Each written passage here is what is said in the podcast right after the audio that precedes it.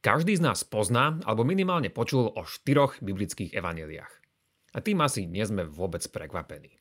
Zároveň ste však zrejme niekedy už zachytili aj to, že existujú aj iné evaneliové spisy, ktoré sa do kresťanskej Biblie nedostali. Čo sa v nich nachádza? A sú v niečom pre nás dôležité? Aj o tom a o ďalších takýchto pikoškách si povieme v dnešnej dávke. Počúvate pravidelnú dávku, vzdelávací podcast pre zvedochtivých, ktorý nájdete aj na denníku ZME. Ja som Andrej Zeman a v mojich dávkach sa zaoberám témami religionistiky. Podporte našu tvorbu jednorazovo, trvalým príkazom alebo cez Patreon a všetko info je na pravidelnadavka.sk. Veľká vďaka, vážime si to.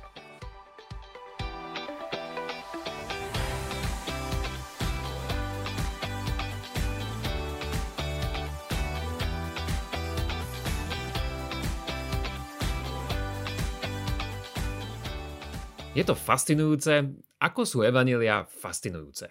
Historicky, teologicky, umelecky, kultúrne a asi to môžeme nazvať aj existenčne. Niekedy v nejakej tej minulosti zaujali moju pozornosť natoľko, že som sa im chcel dlhodobo venovať a všetky, aj tie mimobiblické, si aspoň raz prečítať a to v ich pôvodných jazykoch, alebo aspoň tie, ktoré máme zachované v gréčtine.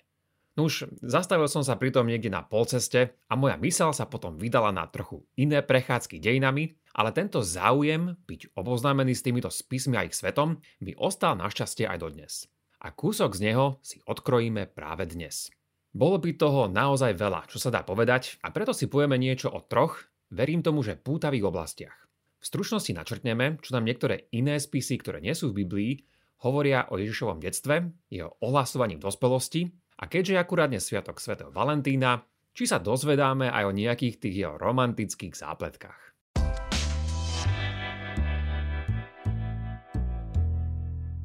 Aj keď to nie je asi úplná samozrejmosť, tak zrejme väčšina z nás by vedela vymenovať aj mena postav, podľa ktorých sú naše štyri novozmluvné evanielia pomenované. Teda podľa Matúša, Mareka, Lukáša a Jána. Takže napočítať do štyroch vie každý. Ale koľko prstov by sme potrebovali na spočítanie všetkých evanielí, ktoré vznikli počas prvých storočí raného kresťanstva? Odpoveď je taká, že ich bolo dosť a bolo ich v desiatkách. Myslím, že je celkom presné povedať, že ich počet sa blíži k 50. A to podľa toho, čo presne by sme do tejto kategórie chceli zahrnúť. Niekedy je tu problém s určením žánru a inokedy s tým, že ide len o príliš malý fragment a to teda komplikuje túto klasifikáciu. Boli však tieto mnohé iné mimobiblické spisy počas histórie utajované? A utajoval nám niekto toho skutočného Ježiša? Pre tieto mimobiblické spisy sa používa označenie, ktoré by mohlo naznačovať, že tomu tak mohlo byť. Ide totiž o tzv. apokryfné spisy, alebo apokryfy, čo znamená skryté alebo utajené veci. Ale nik ich naozaj nikde neschovával, aspoň nie v nejakom konšpiračnom zmysle, že by tým chcel zatajiť tú pravú tvár kresťanstva a jeho hlavnej postavy. Znamená to, že sa nachádzajú mimo Biblie alebo tzv. kanonu a sú teda nebiblické alebo nekanonické. Existujú pritom dve veľké skupiny apokryfných spisov. Starozmluvné a novozmluvné apokryfy. Dnes sa zameriame len na niektoré z tejto druhej skupiny, čiže na tie, ktoré vznikali v období raného kresťanstva a ktoré sú v mnohom, či už postavami a pozadím, podobné knihám Novej zmluvy. Tak teda posuňme sa na tú otázku, ktorá bude každého zaujímať asi najviac. Pre mnohých nebudú zaiste dôležité nejaké technické detaily a nejaké iné historické pozadie, nech už by bolo akokoľvek dôležité. Tie hlavné otázky dňa budú pre bežného človeka takmer určite a výlučne tieto. Čo vravia tieto evanielia o Ježišovi? Je snaď opísaný značne odlišne, či dokonca protirečivo od toho biblického Ježiša? A máme dôvod domnievať sa, že zachytávajú aj jeho historické skutky a učenia? To sú dobré otázky a dovolím si povedať, že aspoň základné odpovede na ne by mali patriť do esenciálnej výbavy kufríka nielen historickej, ale aj možno rovno kultúrnej gramotnosti. Použijem však pritom dneska jeden taký prefíkaný prístup. Pretože sme tu našim priestorom obmedzení, za každým len načrtnem niektoré hlavné témy, ktoré podľa mňa stoja za spomenutie. A podobne ako keby som vám odporúčal nejakú dobrú knihu alebo film, tak sa zameriam len na tie veci, ktoré vás môžu zaujať, ale neprezradím vám určite všetko. Jeden dôvod je, aby sme získali istý rýchly prehľad, ale zároveň vás tým chcem nabudiť na vaše ďalšie a osobné objavovanie. Začneme teda na začiatku, a teda pri Ježišovom narodení.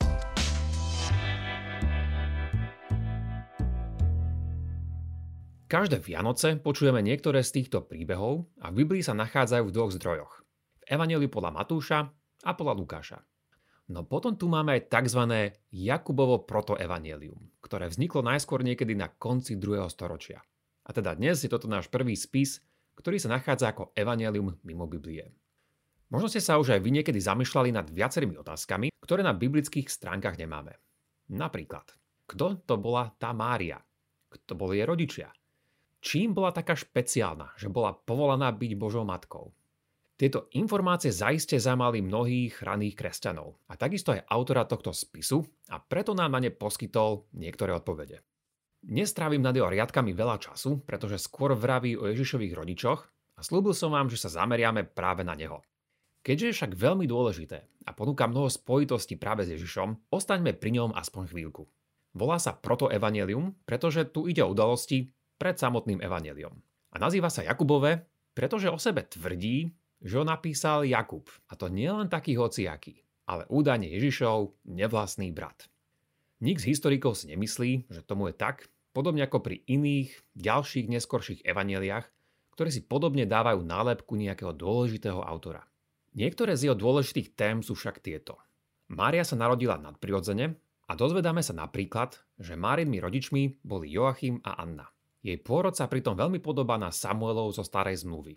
A nielen to, ale od svojich troch rokov žije v prostredí Jeruzalemského chrámu, kde vyrastala v úplnej duchovnej čistote, pričom ju tu vraj krmil aniel. Keď dovršil 12. rok, Jozef prostredníctvom losu a cez Bože vedenie bol vybraný za jej manžela. Ten sa však zdráhal.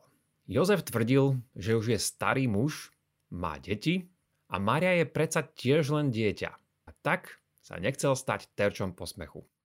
Nakoniec však Jozef povolil s tým, že sa stane jej pestúnom či ochrancom, ale deti teda podľa všetkého zrejme v pláne nemali. Maria tu však podobne ako v Biblii nadprirodzene otehotne, aj nám povedané, že sa tak stalo, keď mala 16 rokov. Jozef ju v takom stave uvidel, až keď bola v 6. mesiaci a tiež tu s touto situáciou vnútri aj na vonok zápasy. Čoskoro sa však dostávame k Ježišovmu narodeniu, ktoré sa odohrá v Betleheme. Je zaujímavé tým, že ho sprevádzajú mnohé nadprirodzené udalosti, ako napríklad zastavenie času v okolitom svete. A pre ďalšie detaily, ktoré zdôrazňujú, že Maria ostala pannou dokonca aj po pôrode, vám už odporúčam prečítať si samotný text. Ten dáva v mnohom dôraz na Márino panenstvo a aj preto je tu Jozef podaný v pozícii pestúna. A teda Ježišovi bratia, ktorí sú spomenutí v Novej zmluve, sú tým pádom naozaj len jeho nevlastnými bratmi, teda z Jozefovho predošlého manželstva. A čo bolo s Ježišom neskôr?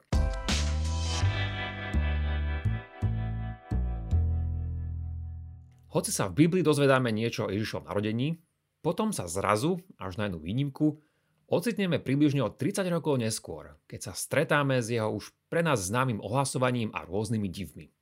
Aké však bolo napríklad jeho detstvo alebo jeho puberta? O jeho puberte síce nevieme nič, ale ak by vás zaujímalo, čo všetko vyvádzal, keď bol vo veku 5 až 12 rokov, tak potom je tu pre vás ako stvorené Tomášovo detské evanelium. Ide naozaj o veľmi zvláštne dielo a myslím, že čoskoro uvidíte prečo. V prvom rade však povedzme si, že volá sa tak preto, lebo jej autor sa označil ako istý Izraelita Tomáš a malo ísť týmto zrejme o údajné Ježišovo dvojča, s ktorým sa dneska mimochodom ešte raz stretneme. Bol to však opäť zrejme len niekto, kto sa za takúto postavu v texte vydával.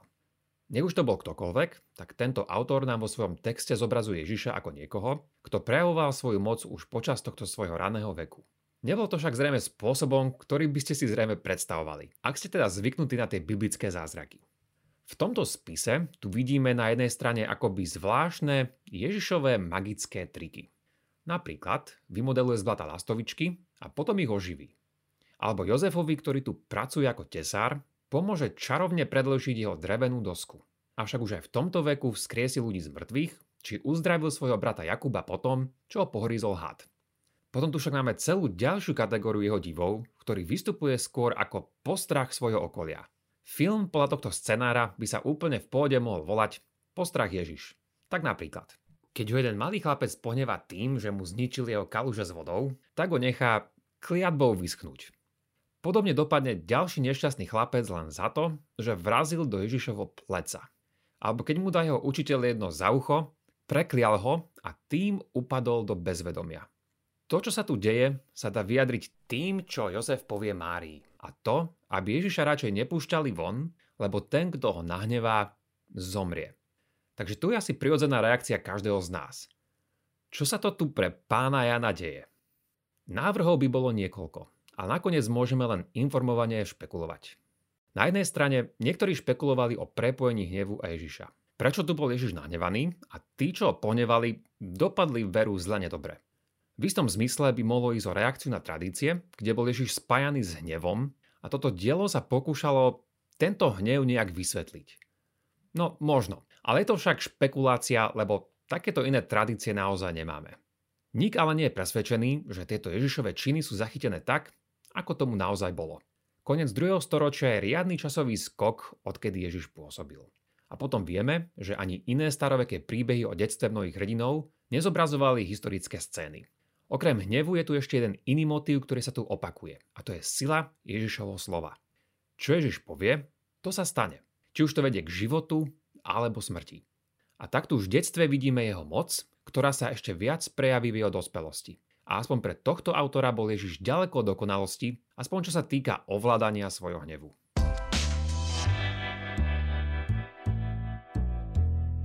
Ahojte, tu je Jakub a prepáčte, že kradnem Andrejovi priestor, ale k veci, lebo nemôžem byť dlho. Ak sa vám táto dávka páči, vypočujte si aj bodku na záver, teda extra obsah, kde k nej Andrej ešte čo to povie. Za cenu dvoch odrieknutých káv získate 4 bodky mesačne a dostanete sa k ním cez pravidelnadavka.sk alebo priamo cez náš Patreon. Toľko odo mňa a užite si zvyšok dávky.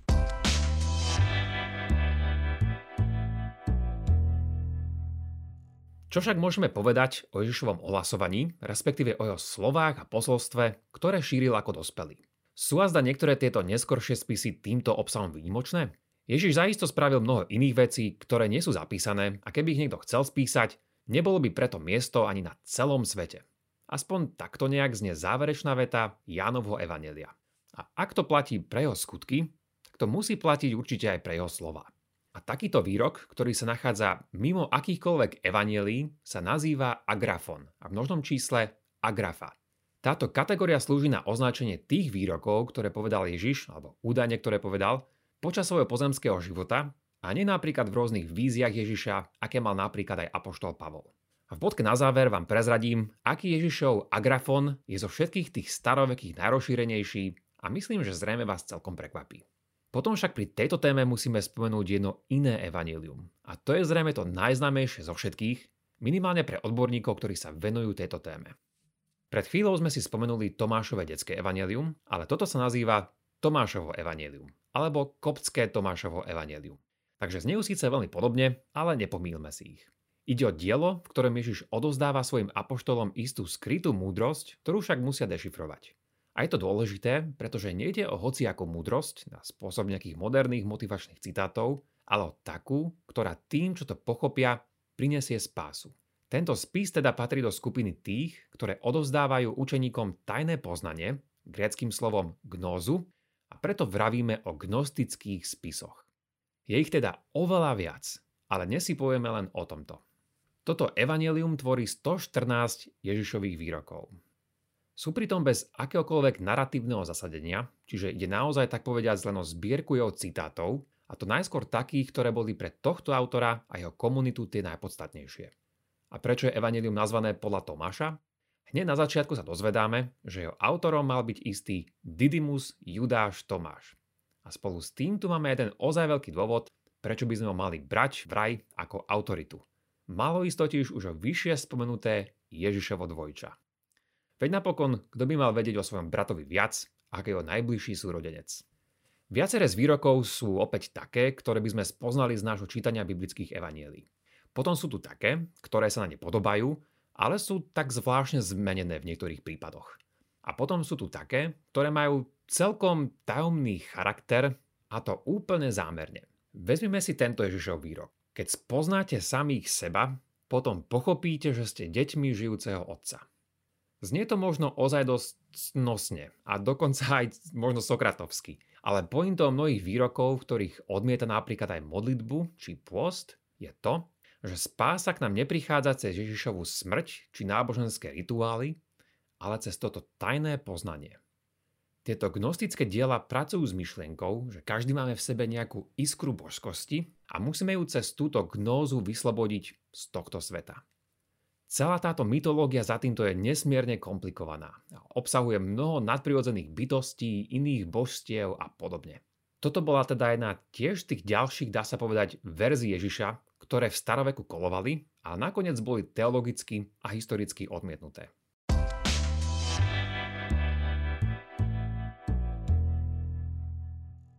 No a nakoniec k dnešnému dňu niečo také tematické. Jedna z otázok, ktorá mnohým zrejme vrtala v hlave, odkedy v roku 2003 vyšla kniha od Dana Browna Da Vinciho kód, je tá, že či mal Ježíš nejakú manželku, partnerku alebo milenku. Okrem toho, v roku 2012 bol jednou významnou odborníčkou ohlasný dokument, ktorý médiá začali označovať ako Evangelium Ježišovej manželky.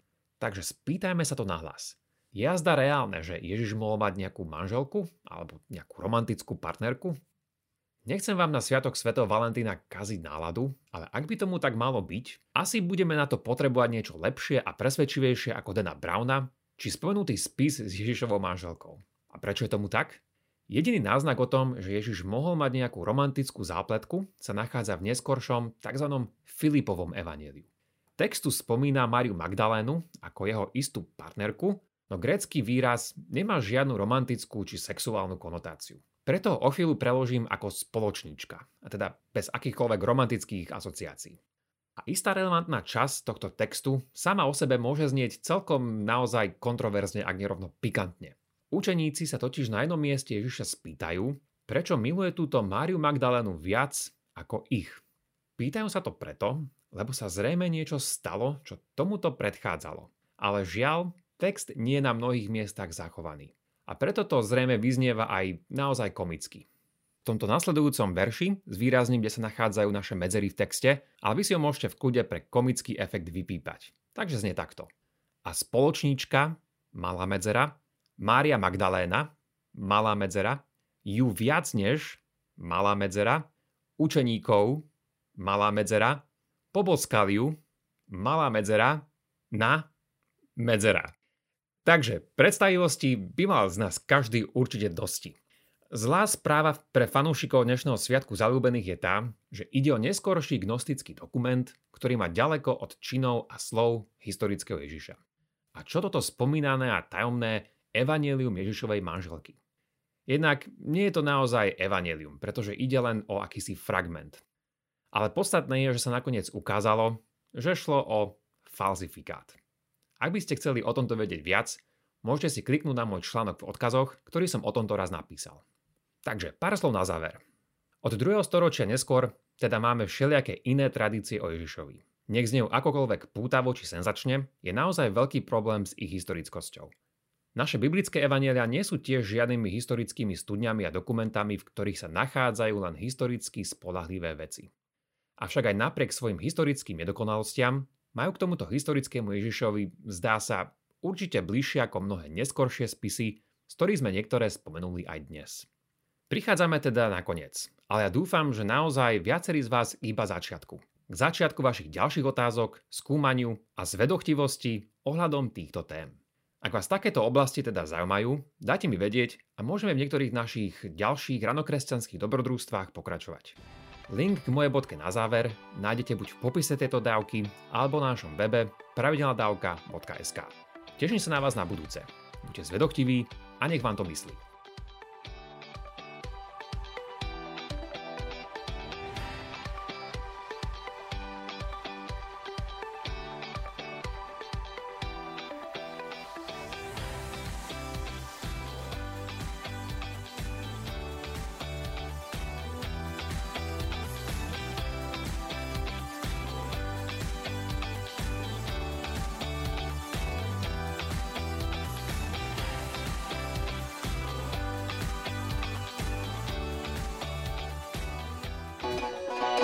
Chcete vedieť, kde barania masť pochuťka? Čo vám treba na zdolanie 7000 a ako spraviť zo stráženia mačky vytúženú dovolenku? Odpovede aj na tieto otázky nájdete v novej sérii cestovateľského Všesvet podcastu. Nájdete ho každý útorok vo všetkých podcastových aplikáciách, na YouTube či na stránke ZMSK. S Týnou Paholik Hamárovou a Lukášom Onderčaninom.